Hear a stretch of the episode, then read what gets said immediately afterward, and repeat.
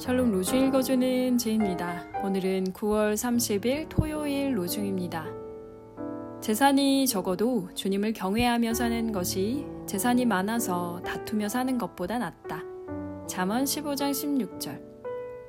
돈을 사랑함이 없이 살아야 하고 지금 가지고 있는 것으로 만족해야 합니다. 히브리서 13장 5절. 재물과 재산은 우리에게 많은 것을 가져다 줍니다. 하지만 건강, 수면, 좋은 기분은 그렇지 않습니다. 하나님은 그러한 것을 우리가 살아가는데 필요한 만큼만 그날 그날 주십니다. 하나님은 지붕 위에 참새에게도 주는데 어찌 나에게 주지 아니하겠습니까?